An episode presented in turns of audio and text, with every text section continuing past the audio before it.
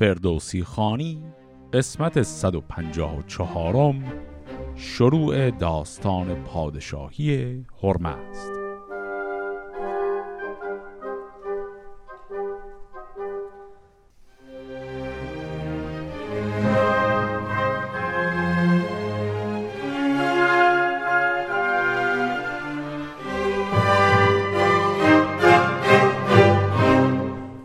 قسمت قبل دیدیم که با ولی اهدی هرمزد به پایان رسید. انوشیروان بعد از آزمایش کردن او برای که ببینه درایت کافی برای پادشاهی رو داره یک عهدنامه ای نوشت و رسما او رو هم ولی عهد کرد. و دیدیم که در بیت آخر قسمت قبل فردوسی گفت که خود این عهدنامه رو هم حالا می‌خواد برای ما توضیح بده. پس عهدنامه نوشین روان خطاب به هرمزد رو با هم بخونیم و با اون داستان پادشاهی نوشین روان رو هم ببندیم. جهان را نمایش چو کردار نیست نهانش جز از رنج و تیمار نیست. اگر تاج داری اگر گرم و رنج همان بگذری این سرای سپنج. یکی نامه شهریاران بخوان نگر تا که باشد چون نوشین روان؟ به داد و به رای و به بزم و به جنگ چو روزش سر آمد نبودش درنگ. تو ای پیر فرتوت بی تو به مرد خرد گیرو از بزم و شادی بگرد. جهان تازه شد چون قده یافتی روان از در توبه برتافتی. خب این شروع داستان همین عهدنامه است. یک مقدمه مانند خیلی کوتاهی بود که الان خوندیم. و این مقدمه یه نکته خیلی ظریف جالبی داشت. محتوای کلیش باز همون بحث مرگ دیگه. داره میگه که ببین حتی انسان به این بزرگی مثل نوشین روان هم بالاخره میمیره. خب تا اینجاش که واضح بعد نکته اینه که این از اون جای خیلی استثنائیه که فردوسی داره خودش رو خطاب می‌کنه. داره خودش خطاب به خودش حرف می‌زنه. داره میگه یکی نامه شهریاران بخوان. منظورش همین کتابیه که خودش داره می‌خونه که بعد تبدیلش کنه به همین شعر خودش. داره میگه این کتاب رو ببین همین شاهنامه رو عبرت بگیر از این کتاب. و چه عبرتی منظورشه؟ منظورش خودشه که پیر شده و میگه دیگه حواست باشه آخر عمرت رسیده. عبرت بگیر توبه کن زندگی تو جمع جور کن. و بعد رو به خودش میگه تو هنوز که هنوز سر پیری هم دست از میخارگی و عیش و اشرت و اینا بر نداشتی نمی‌خوای بری توبه کنی؟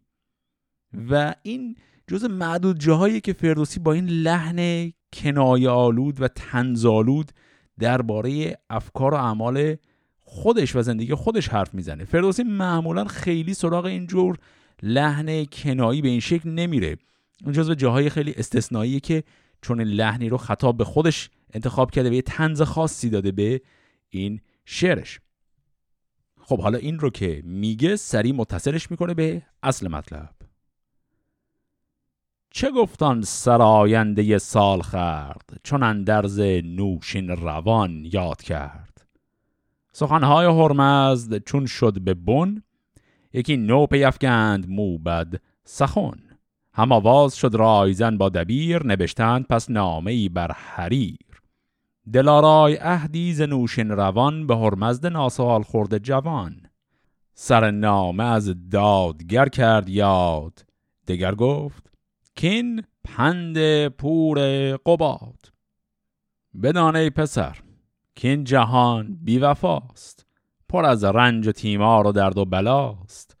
هر آنگه که باشی بدو شاد تر ز رنج زمان دلازاد تر همه شادمانی بمانی به جای بباید شدن زین سپنجی سرای.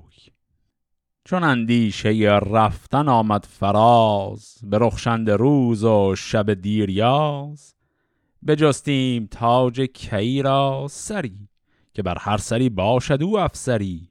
خردمند شش بود ما را پسر دل افروز و بخشنده و دادگر. تو را برگزیدم که مهتر بودی خردمند و زیبای افسر بودی و هشتاد بر بود پای قباد که در پادشاهی مرا کرد یاد. کنون من رسیدم به هفتاد و چار تو را کردم من در جهان شهریار. جز آرام و خوبی نجستم برین که باشد روان مرا آفرین. امیدم چنان است که از کردگار نباشی جز از شاد و بهروزگار. گر ایمن کنی مردمان را به داد خود ایمن بخسبی و از داد شاد. به پاداش نیکی بیابی بهشت بزرگ آن که او تخم نیکی بکشت. نگر تا نباشی جز از برد بار که تیزی نخوب باید از شهریار. جهاندار بیدار فرهنگ جوی بماند همه ساله با آبروی. به گرد دروغ هیچ گونه مگرد چو گردی شود بخت را روی زرد. دل و مغز را دور دار از شتاب خرد با شتاب اندر آید به خواب. به نیکی گرای و به نیکی بکوش به هر نیک و بد پند دانانی اوش. نباید که گردد به گرد تو بد که از آن بد تو را بیگمان بد رسد. همه پاک پوش و همه پاک خر همه پندها یادگیر از پدر. ز یزدان گشای و به یزدان گرای چه خواهی که باشد تو را رهنمای. جهان را چون آباد داری به داد بود گنجت آباد و تخت از تو شاد. چون نیکی نمایند پاداش کن. ممان تا شود رنج نیکی کهون هنرمند را شاد و نزدیک دار جهان بر بدندیش تاریک دار. به هر کار با مرد دانا سگال. به رنج تن از پادشاهی منال.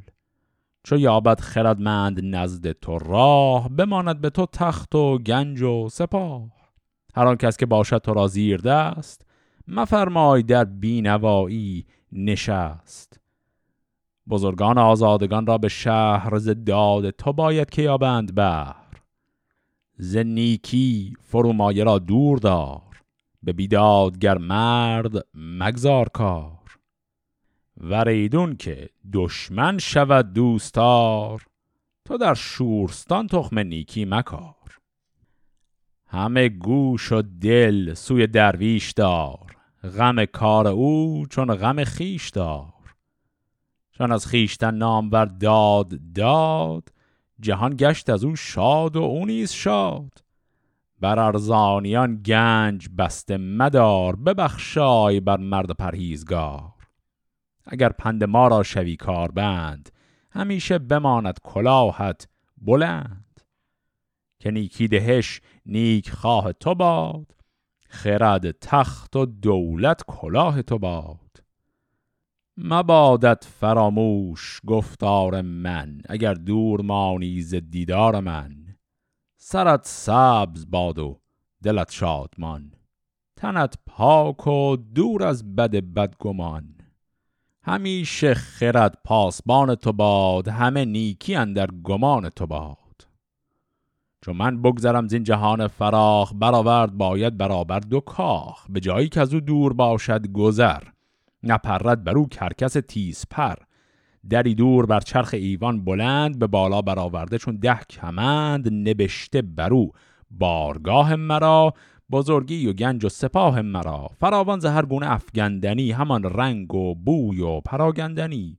به کافور تن را توانگر کنید ز مشکم ابر تارک افسر کنید. ز دیبای زربفت پرمایه پنج بیارید ناکار دیده ز گنج بپوشید بر ما به رسم کیان براین پاکان ساسانیان. بسازید همزین نشان تخت آج بیاویزنید از بر آج تاج. همان هرچه زرین پیشندر است اگر تاس و جام است اگر مجمر است. گلاب و می و زعفران جام هشت ز مشک و ز کافور و انبر دو تشت. نهاده به دست چپ و دست راست. ز فرمان فزونی نباید نکاست. ز خون کرد باید توهیگاه خشک بدویندر افکنده کافور و مشک. و آن پس براری درگاه را نباید که بیند کسی شاه را. جز این گونه بود کار آن بارگاه نیابد بر ما کسی نیز را ز فرزند و از دوده ارجمند کسی کش ز مرگ من آید گزند بیاساید از بزم و شادی دو ماه. که این باشد این پس از مرگ شاه. سزد گر هر آن کو بود پارسا بگرید بدین نام بر پادشاه.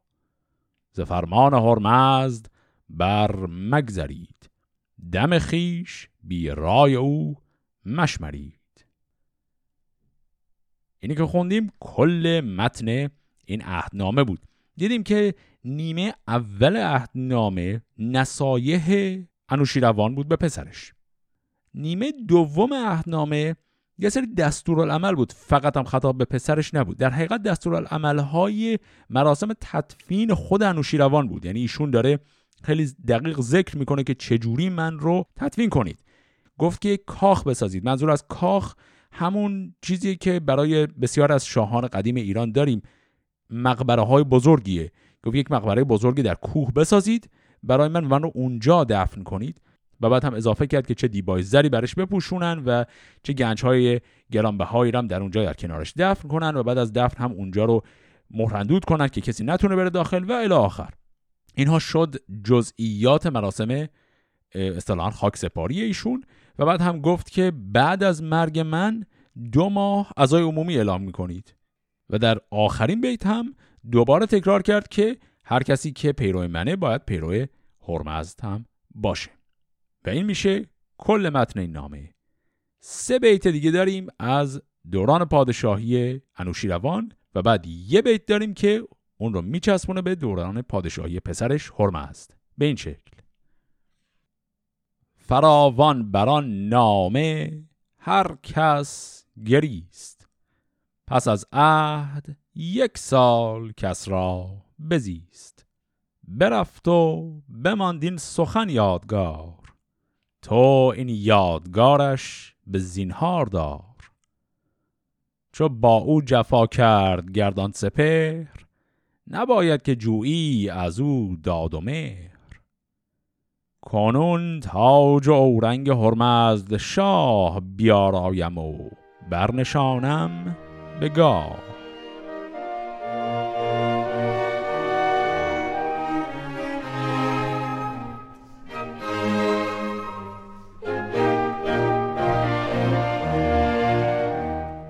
شروع داستان پادشاهی هرمزد پسر نوشین روان مثل خیلی داستانهای دیگه یک مقدمه کوتاه مجزا برای خودش داره مقدمه که ربط زیادی به داستان نداره و باز از زبان شخص فردوسی درباره حال احوال خودشه. و این مقدمه هم باز جز مقدمه های غیرعادی و استثنایی کتابه. از این جهت استثنائیه که فردوسی داره درباره یک شخصی حرف می‌زنه که درست معلوم نیست کیه. و میشه این مقدمه را حتی قرینه مقدمه دونست که در ابتدای داستان بیژن و منیژه خیلی وقت قبل داشتیم. اگر خاطرتون باشه داستان بیژن و منیژه اینطوری شروع شد که فردوسی درباره یک فردی حرف می‌زد یک زنی بود که حالا یا همسرش بود یا معشوقش بود به حال یک کسی بود که درست هم نگفت کیه. و داستان یک فضای عاشقانه پر از همچین شور و نشاط و جوانی داشت. اگر خاطرتون هست اینطوری بود که اول توصیف شب بسیار تاریک و سهمناک رو می‌کنه و بعد میگه که این محبوب من معشوق من ظرف های غذایی برای من آورده بود و به من گفت چرا دلت گرفته و بیا بشین تا من این داستان عاشقانه رو برات بخونم و بعد اینطوری گریزی می‌زنه به داستان بیژن و منیجو ماجرا شروع می‌کنه. اون مقدمه اون شکلی بود. حالا مقدمه ای داریم با محتوای دقیقا متضاد با اون داستان در این مقدمه. ولی اینجا باز بحث همونه. داره به نظر می‌رسه داره درباره یک معشوق صحبت می‌کنه. حالا اون معشوق کیه؟ باز همسرشه. دقیقا جریانش چیه؟ اینو باز نمیگه. و اینکه آیا اصلا واقعا درباره یه فرد خاص داره حرف می‌زنه یا نه؟ باز توی مقدمه بیژن و منیجم این سوال رو داشتیم که آیا واقعا یک فردی در زندگی فردوسی بوده و فردوسی اونو برای اون فرد خاص گفته یا صرفا از تخیل خودش به عنوان یک هنرمند استفاده کرده و یک ساختار ذهنی رو ساخته برای مقدمه چینی داستان. چون به هر حال اونجای داستان عاشقانه بوده اینم یک فضای عاشقانه ای ساخته. باز هم همطور که عرض کردم میمونه جزء چیزهای رمز و رازآلود شاهنامه. اینجا فردوسی یک مرسیه بسیار عجیب و زیبا برای از دست رفتن یک فردی که معشوقش هست میگه. و باز همین مرسیه بسیار مبهمه و نمیشه فهمید آیا واقع خطاب به چه شخصیه و آیا اصلا شخصیت واقعی هست که این خطاب بهشه یا نه. این مرسیه خیلی کوتاه رو با هم بخونیم. به این شکل. بخندید تموز با سرخ سیب همی کرد با بار و برگش اتیب که آن دسته گل به گاه بهار به مستی همی داشتی در کنار. همی باد شرم آمد از رنگ اوی همی یاد یار آمد از چنگ اوی چه کردی؟ که بودت خریدار آن؟ کجا یافتی تیز بازار آن؟ عقیق و زبرجد که دادت به هم ز بازارگان بار گوهر به خم همانا که گل را بها خواستی بدان رنگ رخ را بیاراستی همی رنگ شرم آید از گردنت. همی مشک بوید ز پیراهنت. مگر جامه از مشتری بستدی به لعلع بر از خون نقط برزدی؟ زبرجت برگست و چرمت بنفش سرت برتر از کاویانی درفش. به پیرایه سرخ و سبز و سپید مرا کردی از برگ گل ناامید. نگارا بهارا کجا رفته ای که آرایش باغ بنهفته ای همین مهرگان بوید از باد تو. به جام می نو کنم یاد تو. چو رنگت شود سبز بستایمت چو دیهیم هرمز بیارایمت. که امروز تیز است بازار من. نبینی پس از مرگ آثار من. خب این مقدمه کوتاه و حیرت انگیز رو با هم اینجا خوندیم. خیلی واقعا معماگونه بود. یه مروری بکنیم این اصلا چی بود جریان اینی که الان خوندیم. داستان این مقدمه با یه تمثیل خیلی کوتاه شروع میشه. و ربط اون تمثیل به اون چند تا بیت بعدش اصلا واضح نیست. و اصلا پیچیدگی این مقدمه به همینه. تمثیل چیه؟ گفت که تموز که میشه همون فصل گرما فصل تابستان رو کرده به سیب سرخی که از درخت آویزونه. و به این سیب سرخ با لحن کنایی و تنزالود میگه که تو یک عالم برگ گل کنارت بود. یعنی عالم شکوفه های درخت سیب اونجا بود. اینا رو چند فروختی؟ چقدر گرون فروختیشون که تونستی باهاش یه عالمه زیورالات بخری. تشبیهی که در اینجا به کار می‌بره اینه که یه موقعی اونجا پر از شکوفه بود. شکوفه ها رفتن حالا یک سیب سرخ بسیار پرتراوتی جای اون شکوفه ها رو گرفته. داره میگه این گلهای بسیار زیبا رو تو رفتی به چه قیمتی گرونی فروختی و بعد برای خودت یه عالمه زیورالات خریدی و خودت رو خوشگل کردی باهاش. این توصیف کن اول قضیه داریم. و داره درباره شادابی فصل بهار و تابستان حرف می‌زنه به وضوح. بعد بلا فاصله بعدش یه بیت داره که رو می‌کنه به یک فردی که باز میگه معلوم کیه میگه نگارا بهارا کجا رفته ای؟ یعنی در حقیقت متضاد فضایی که توی اون تشبیه ساخت. فضای تابستان سرسبزی زیبایی تراوت بعد داره میگه کو اون تراوت؟ اون تراوت کجا رفت؟ و بعد بلا فاصله در مصرع بعدش حرف از مهرگان می‌زنه حرف از فصل پاییز و خزان می‌زنه. و تنها چیزی هم که میگه اینه که من به یاد تو تویی که از دست دادم به یاد تو یک جام می بلند می‌کنم. حالا شیوایی که میشه این رو تفسیر کرد اینه که یه موردش اینه که بگیم واقعا خطاب به یک معشوق از دست رفته است که در سن و سال پیری ایشون شاید همسرش بوده شاید کس دیگری بوده که ایشون از دستش داده و داره یاد ایام جوانی و تراوت او رو می‌کنه با این تشبیهی که درباره سیب سرخ در تابستان گفت. این یک شکلی که میشه خوندش. جور دیگر اینه که شاعر داره واقعا درباره خودش حرف می‌زنه. داره درباره تراوت و جوانی خودش حرف می‌زنه که میگه جوانی من کجا رفت؟ از دست رفت. به حال فردوسی اینجا خیلی جا رو برای پرسش و تفسیر ما باز گذاشته حالا این رو که خوندیم دیدیم که سریع متصلش کرد به دوره است. به این شکل شروعش می‌کنه. یکی پیر بود مرزبان هری پسندیده و دیده از هر دری.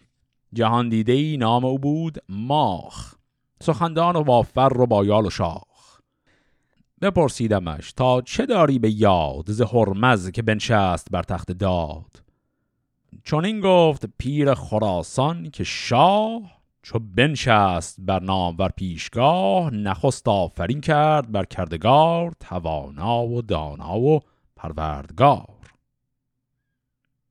خب اینجا شروع داستان هرمز بود. اینم بازی مقداری توضیح می‌خواد. این چیزی که الان شنیدیم خیلی واضح نبود.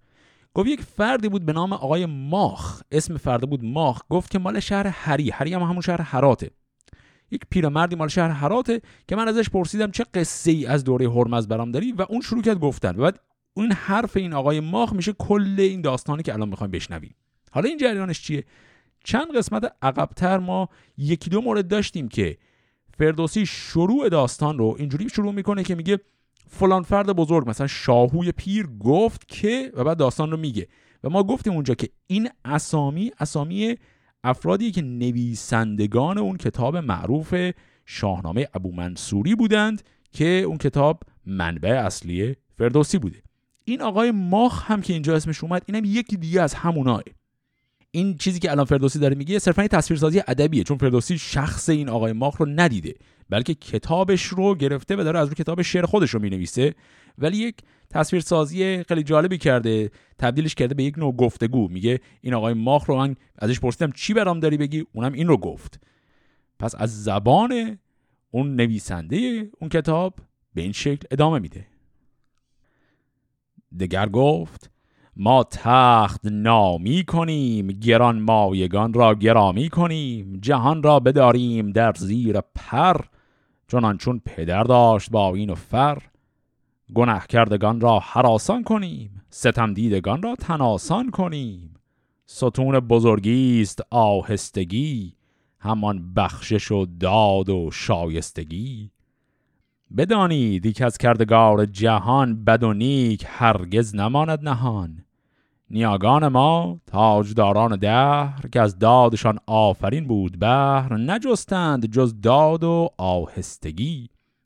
بزرگی و گردی و شایستگی ز کهتر پرستش ز مهتر نواز. بدندیش را داشتن در گداز.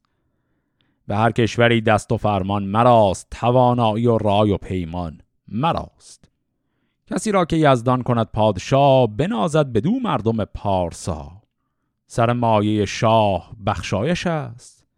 زمانه ز بخشش پراسایش است.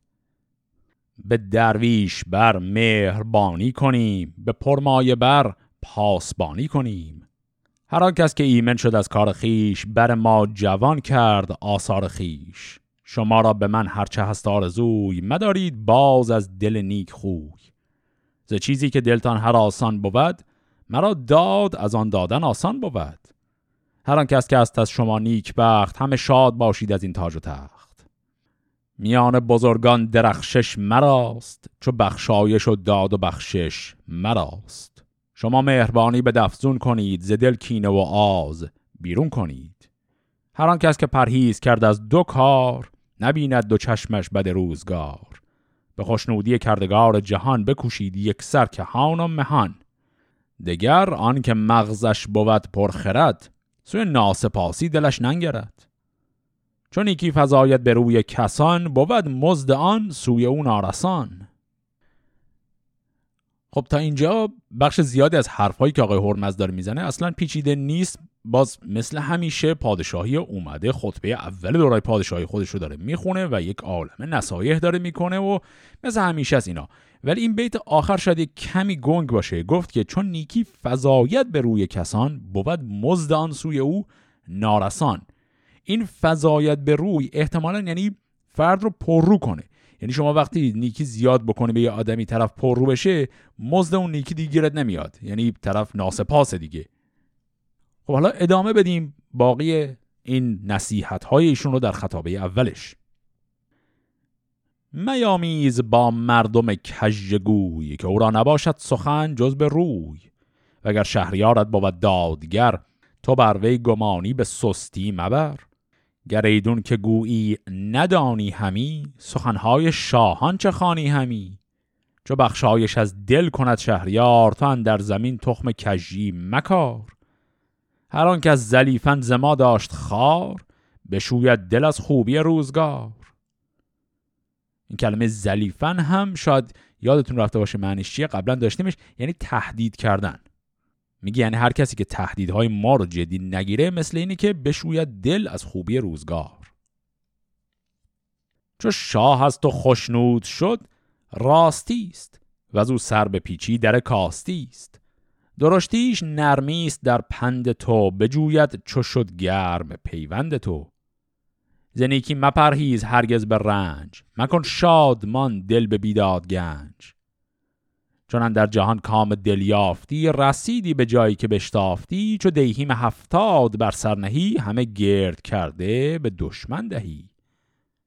به هر کار درویش دارد دلم نخواهم که اندیشه زو بکسلم همی خواهم از پاک پروردگار که چندان مرا بردهد روزگار که درویش را شاد دارم به گنج نیارم دل پارسا را به رنج.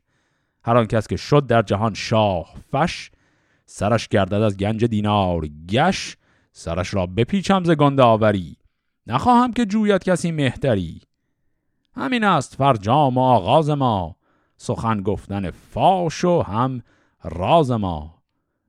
درود جهان آفرین بر شما. خم چرخ گردان زمین بر شما. این مصرع هم شاید توضیح بخواد. کل اینی که الان خوندیم دیگه همون خطبه اول ایشون بود این خطبه اینجا تموم میشه. بعد تهش داره درود میفرسته میگه درود بر شما. بعد میگه خم چرخ گردان زمین بر شما. یعنی چی؟ چرخ گردان که خب می‌دونیم یعنی همون آسمان. و می‌دونیم هم که سرنوشت در این چرخ گردان نوشته شده. می‌خواد بگی یعنی انشالله که سرنوشت زیر پای شما باشه. یعنی شما مسلط بر سرنوشتتون باشید. میگه این چرخ گردان مثل زمین باشه برای شما. یعنی شما پاتون روش باشه. این تصویری که داره می‌سازه به این معنا که تسلط شما رو بر سرنوشتتون آرزومنده. خب اینی که خوندیم محتوای کلیش باز خیلی مثبت بود مثل همیشه ولی دوره پادشاهی آقای هرمزد دوره بسیار عجیبیه. چون جهتی که پادشاهی ایشون می‌خواد بره جهتی که با اون چیزی که تا حالا تصویر شده برای ما خیلی فرق داره. در همون قسمت قبل دیدیم که پدر هرمزد آزمایش های مختلفی کرد که مطمئن بشه ایشون شایسته پادشاهیه و ایشون از همه اون آزمون ها سربلند بیرون اومد و به نظر میاد خیلی فرد دادگر و کاردرستیه. این خطابش هم که خوندیم باز محتوای کلش خیلی مثبت و ترتمیز به نظر می رسید اما یکی دو تا جمله اون آخرش گفت. اصل حرف دلشون آخر آخرتون یکی دو تا جمله زد و جهت داستان هم با همون یکی دو تا جمله جلو میره. اینجوری بود که گفت هر آن کس که شد در جهان شاه فش سرش گردد از گنج دینار گش سرش را بپیچم ز گنداوری. نخواهم که جوید کسی مهتری. یعنی حرف اصلیش اینه.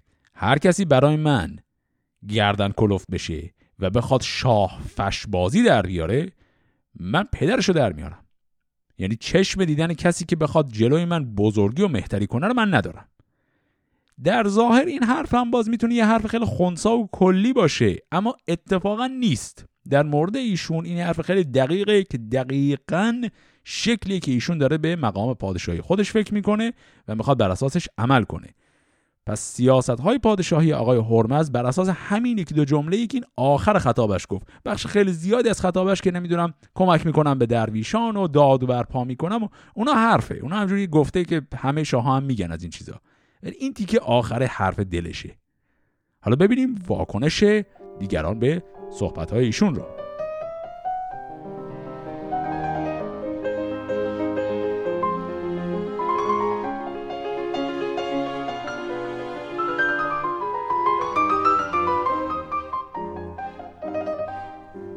چو بشنید گفتار او انجمن پراندیشه گشتند از آن تن به تن. سر گنجداران پر از بیم گشت. ستمگاره را دل به دو نیم گشت. خردمند و درویش از آن هر که بود به دلشن درون شادمانی فزود.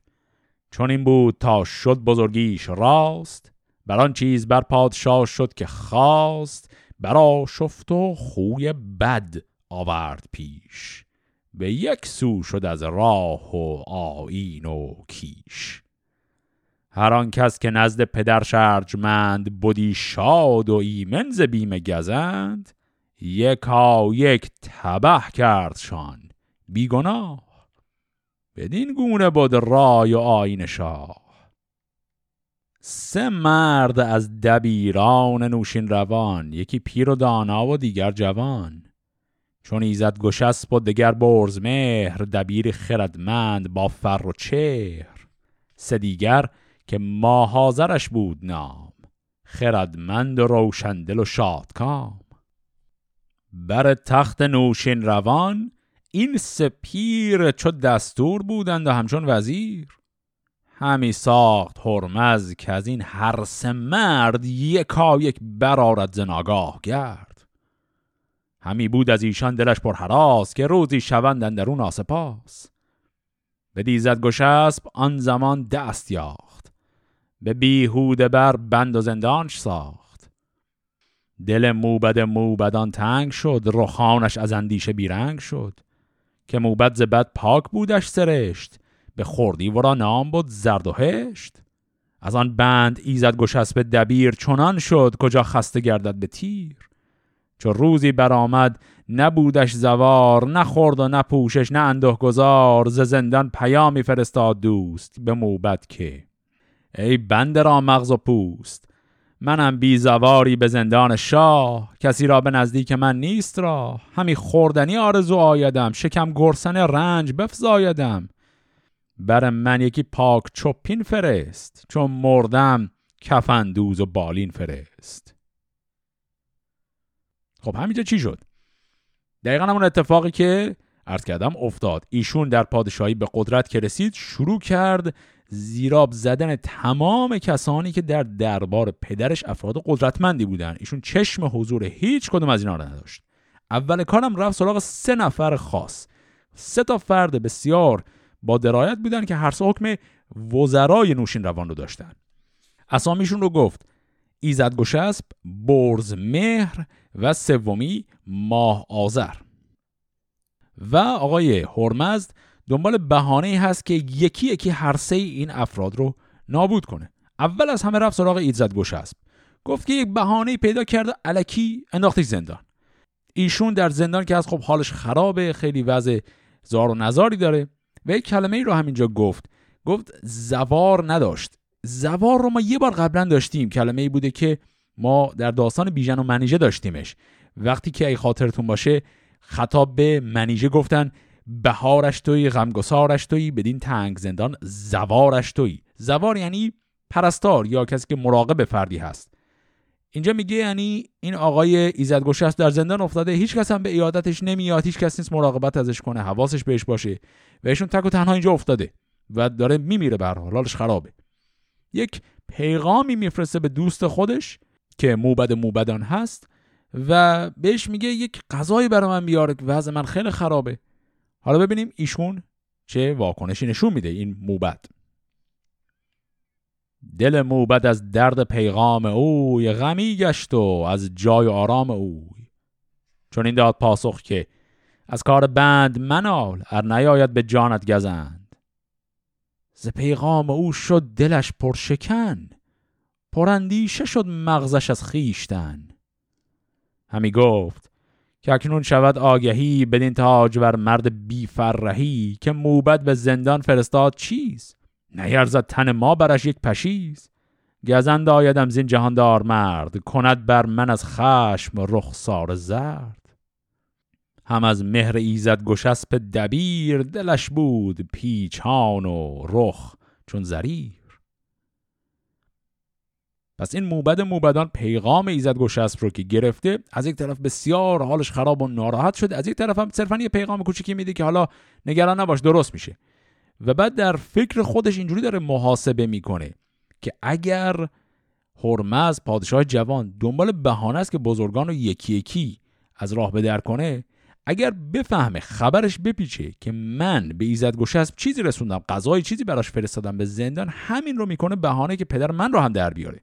و رو همین حساب ایشون خیلی میترسه که چه کار کنه کمک کنه به این دوست خودش در زندان. بفرمود تا پاک خالیگرش به زندان کشد خوردنی ها برش. و از آن پس نشست از بر تازی است بیامد به نزدیک ایزد به نگهبان زندان چون او را بدید شد از بیم رنگ رخش ناپدید. نیارست گفتن به زندان مرو که این شهریاری است جوشان و نو. فرود آمدن پیر گریان از اسب در آمد به زندان ایزد گوش اسب گرفتند مر یکدیگر را کنار پر از درد و مژگان چون ابر بهار. ز خوی بد شاه چندی سخن همی رفت تا شد سخنشان کهن. نهادند خان پیش ایزد پرست گرفتند پس واژ و برسم به دست. پس ایزد گوش از پان چند درز بود به زمزم همی گفت و موبت شنود. زدینا را از گنج آراسته هم از کاخ و ایوان و از خواسته به موبت چنین گفت که نام جوی. چو رفتی از ایدر و هرمز بگوی که اگر سر نپیچیز گفتار من برندیشی از رنج و تیمار من که از شهریاران تو خوردم تو را نیز بر بر بپرورده بدان رنج پاداش بند آمده است. پس از رنج بیم گزند آمده است. دل بیگنه پرغم شهریار به یزدان نمایم به روز شمار. خب پس دیدیم که این آقای موبت یه ذره سبک سنگین کرد باز دلش نیومد. رفت آشپز خودش رو فرستاد غذای آماده کنه و خودش هم سوار اسب شد و رفت به سمت زندان. دیدیم که اون فرد زندانبان خب چون این موبد موبدان به حال مقامش بسیار مقام بزرگیه فرد زندانبان جرئت نمی‌کنه به این موبد بگه نرو تو. و اجازه میده که ایشون خیلی راحت بره وارد زندان شه و این ایزد گشست دوست خودش اونجا ببینه. با همونجا غذای می‌خورن و چون هر دو هم انسانهای خیلی به حال مقام روحانی بالایی دارن نهار خوردنشون هم مثل که همه اشخاص روحانی اون مراسم واژ و برسم و اونها رو داره. و بعد حرف می‌زنن و اینجا ایزد گشسمی نفرینی می‌کنه. میگه برو به پادشاه بگو منی که تو رو بزرگت کردم. گفت در آغوش من بزرگ شدی من این همه به خاندان تو به دربار تو خدمت کردم. منو به این وضع انداختی من اون دنیا نفرینت می‌کنم. و این تنها حرفی که ایشون می‌زنه و حالا آقای موبت می‌خواد بره ببینه چه کار می‌تونه بکنه در حق این دوست خودش که گرفتار شده.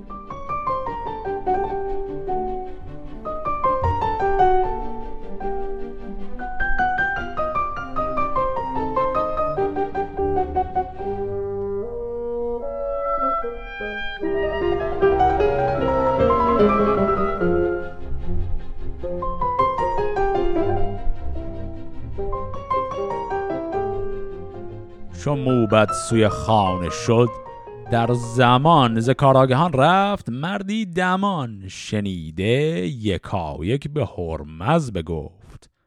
دل شاه با رای بد گشت جفت.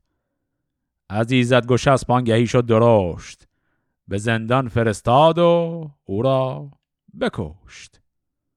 سخنهای موبت فراوان شنید بروبر نکرد هیچ گونه پدید. همی راند اندیشه بر خوب و زشت سوی چاره کشتن زردوهشت زردوهشتی هم که اسمش شنیدیم همون موبد موبدانه. پس ایشون زد و ایزد گشسب رو کشت و حالا داره حساب کتاب می‌کنه که چجوری بتونه خود همین موبد موبدان رو هم از بین ببره. بفرمود تا زهر خالیگرش نهانی برد پیش در یک خورش. چون موبد بیامد به هنگام بار به پرسیدن نام ور شهریار بدو گفت که امروز از ایدر مرو که خالیگری یافتستیم نو. چو بنشست موبد نهادند خان ز موبد بپالود رنگ رخان. بدانست که آن خان زمان وی است همان راستی در گمان وی است. خورش ها ببردند خالیگران همی خورد شاه از کران تا کران. چنان کاسه زهر پیش آورید. نگه کرد موبت. بدان بنگرید. بدان بر گوا شد دل پاک اوی که زهر است در کاسه تریاک اوی. چهارمز نگه کرد لب را ببست بدان کاسه زهر یازی دست بر آنسان که شاهان نوازش کنند بر آن بندگان نیز نازش کنند. از آن کاسه برداشت مغز خان بیازی دست گرامی به خان به موبت چنین گفت که پاک مغز تو را کردم این لغمه پاک و نغز. دهان باز کن تا خوریز این خورش و از این پس چنین باشدت پرورش. بدو گفت موبد به جان و سرت که جاوید بادا سر و افسرت. که از این نوش خوردن نفرماییم به سیری رسیدم نیفزاییم. بدو گفت هرمز به خورشید و ماه به پاکی روان خردمند شاه که بستانی این نوش زنگشت من بدین آرزو نشکنی پشت من. بدو گفت موبت که فرمان شاه بیاید نماند مرا رای و راه. بخورد و زخان زار و پیچان برفت. همی ران تا خانه خیش و تفت. از آن خوردن زهر با کس نگفت. یکی جامه افگند و نالان بخفت. بفرمود تا پای زهر آورند. ز گنج کهن باز شهر آورند. فرو خورد تریاکو نامد به کار. ز هرمز به یزدان بنالید زار. یکی استواری فرستاد شاه بدان تا کند کار موبد نگاه.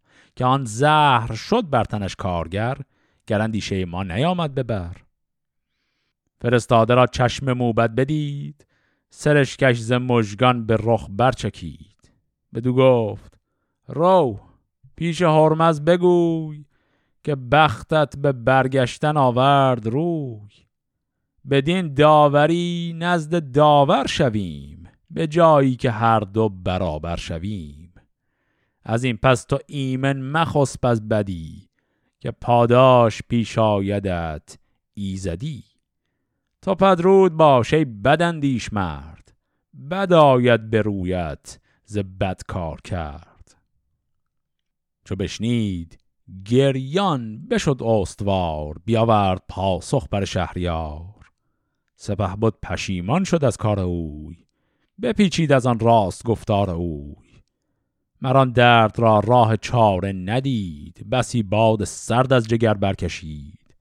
بمردان زمان موبد موبدان برو زار و گریان همه بخردان. چون این است گیهان پر از درد و رنج. چه نازی به تاج و چه یازی به گنج. که این روزگار خوشی بگذرد پیش مرد دانا همی بشمارد خب اینی که شنیدیم داستانه کشتن موبد موبدان بود. دیدیم که موبد موبدان از قبل می‌دونست که داره میره در آغوش مرگ ولی خب چاره ای هم نداشت.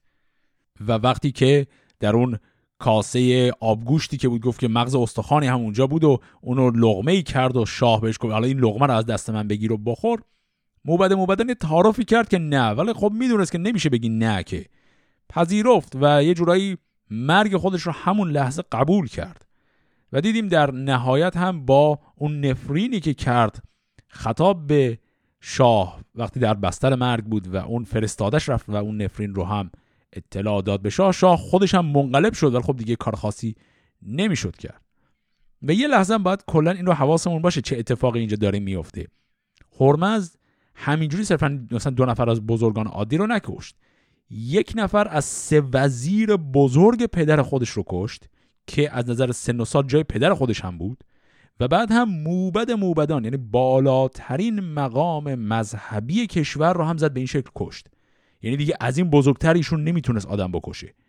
و خب حالا چون این کاری ایشون کرد برای اینکه مطمئن بشه که هیچ کسی جلوش نمی‌تونه قد علم کنه. چو شد کار موبد به زاری به سر همه کشور از درد زیر و زبر. جهاندار چون دید ناساز کار نکردی هیچ یاد از بد روزگار. میان تنگ خون ریختن را ببست به بهرام آزرمهان یاخت دست چو شب تیره تر شد مرو را بخواند به پیش خود اندر به زانو نشاند. بدو گفت خواهی که ایمن شوی نبینی ز من تیزی و بدخوی چو خورشید بر چرخ روشن شود سر کوه چون پشت جوشن شود. تو با نامداران ایران بیای. همی باش در پیش تختم به پای. ز سیماه برزیند پرسم سخن چو پاسخ گذاری تو دل بد مکن. بپرسم که این دوستار تو کیست؟ بد است ار پسندیده ایزدی است. تو پاسخ چنین کن که این بدتن است بدندیش از تخم آهرمن است. و از آن پس ز من هرچه خواهی بخواه پرستنده و مهر و تخت و کلاه. بدو گفت بهرام که ایدون کنم؟ از این بد که گفتی صد افزون کنم. خب اینجا اسم دو نفر دیگر از این بزرگان ایران اومد.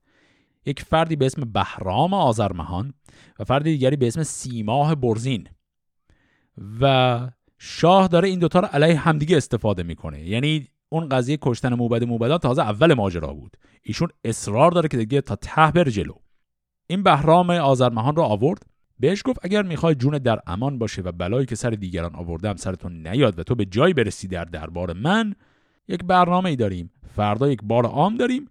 شما رو هم میارم. ازت می‌پرسم درباره این آقای سیماه برزین چی داری برام بگی؟ و تو به بدی یاد می‌کنی تا من بهانه داشته باشم تا سراغ ایشون برم. و این آقای بهرام هم گفت چشم همین کارو می‌کنم.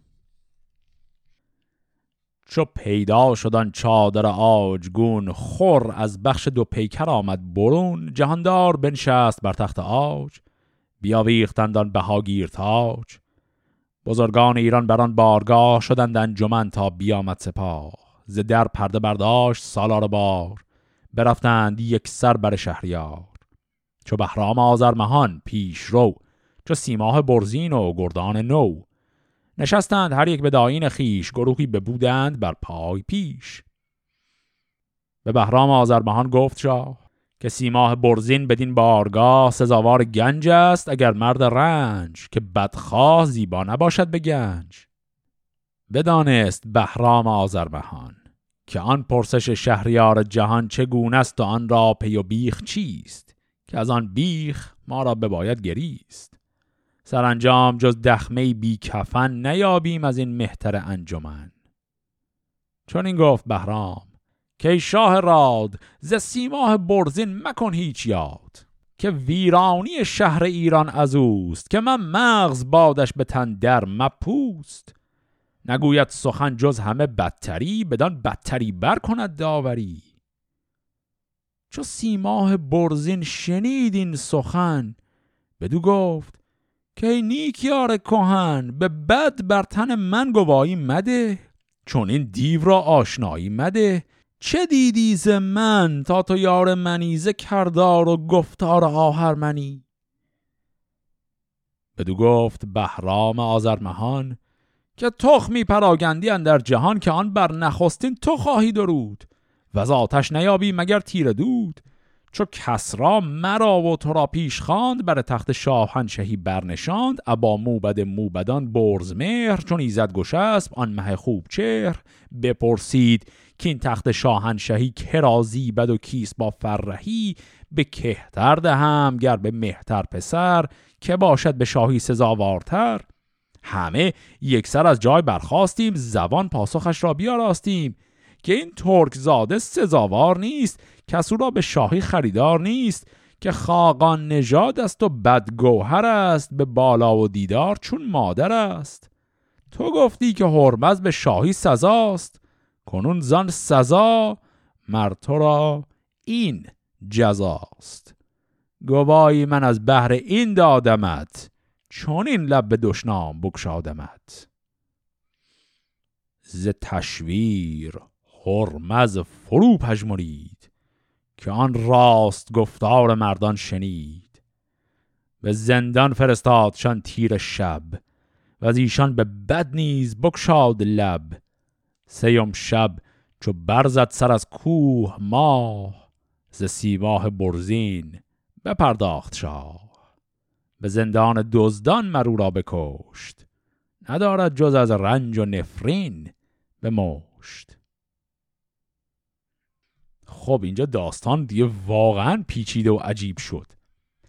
یک لایه های تو در توی از بازی های پنهانی سیاست رو داریم اینجا می‌بینیم. اینو مقداری همچی باز کنیم ببینیم چی شد اصلا. اگر خاطرمون باشه در داستان پادشاهی نوشین روان همجور بریم عقب ماجرای نبرد خاقان با هیتالیان رو یادمون هست که خاقان اومد حمله کرد. ایران اول رفت که حمله کنه بعد اونا ترسیدن پیام صلح دادن و برای اینکه این صلح منعقد بشه خاقان زیباترین دختر خودش که دختر خاتون بود که اون خاتون هم خودش دختر بخپور چین بود اون رو دادن به عقد انوشیروان. اینجا تازه برای ما عنوان شد که هرمزد پسر اون ازدواجه. پس هرمزد از یک طرف تورانی زاده است.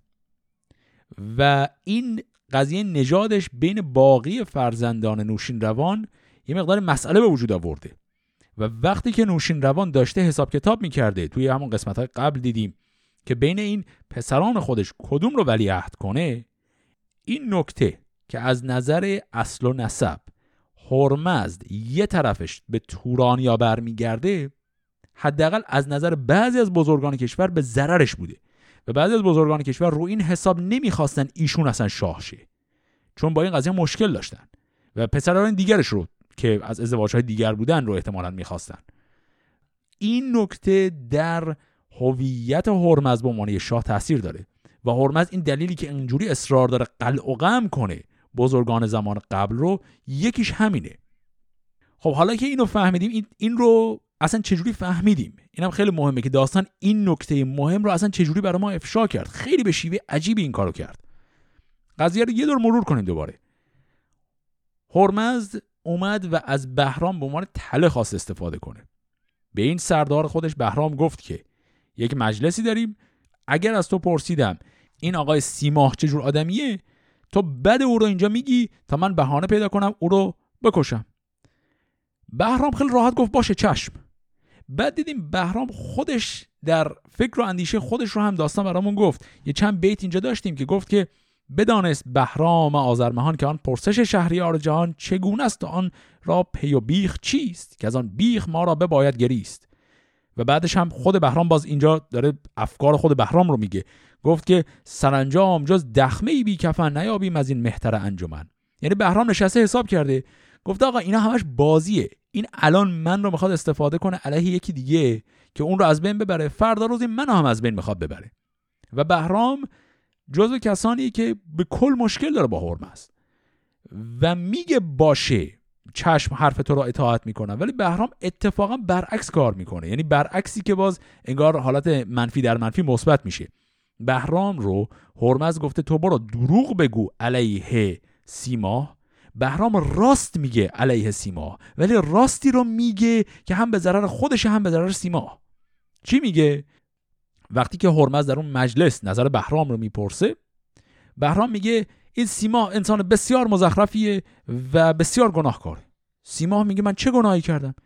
میگه گناه تو این بود که اون روزی که انوشیروان گفت کدوم یکی از پسرام رو بکنم ولیعهد نظر همه ما بزرگان رو می‌خواست. همه ما گفتیم سراغ هرمز نرو چون این تورانی زاده است. تو یکی اتفاقا گفتی هرمز خیلی خوبه. تو تونستی انوشیروان رو متقاعد کنی که پادشاهی رو به هرمز بده. حالا بیا اینم نتیجهش. پس بهرام اون کار رو کرد که هرمز ازش می‌خواست. ولی در این حال چیزی رو هم به هرمز افشا کرد که هرمز خبر نداشت ازش. و به جای اینکه بهرام دروغ بگه با گفتن یک حرف راست رفیق صمیمی قدیمی خودش سیماه رو به این دردسر انداخت و موجب مرگش شد و بهرام ادعا می‌کنه که کار درستی هم کرده. چون میگه این پادشاه خونخوار رو همین آقای سیماه به جون ما انداخت. حالا حقش خودش اول کشته بشه. خب حالا در این داستانی که اینطوری پیچیده شده سوال بعدی اینه که خود همین آقای بهرام آذرمهان قرار چه وضعیتی سرش بیاد وقتی که چنین چیز رو افشا کرد برای است. داستان اتفاقی که برای بهرام آذرمهان در نزد هرمزد میفته و ماجراهای بعد از اون رو در قسمت هفته آینده با هم دنبال می‌کنیم. فعلا خدا نگهدار.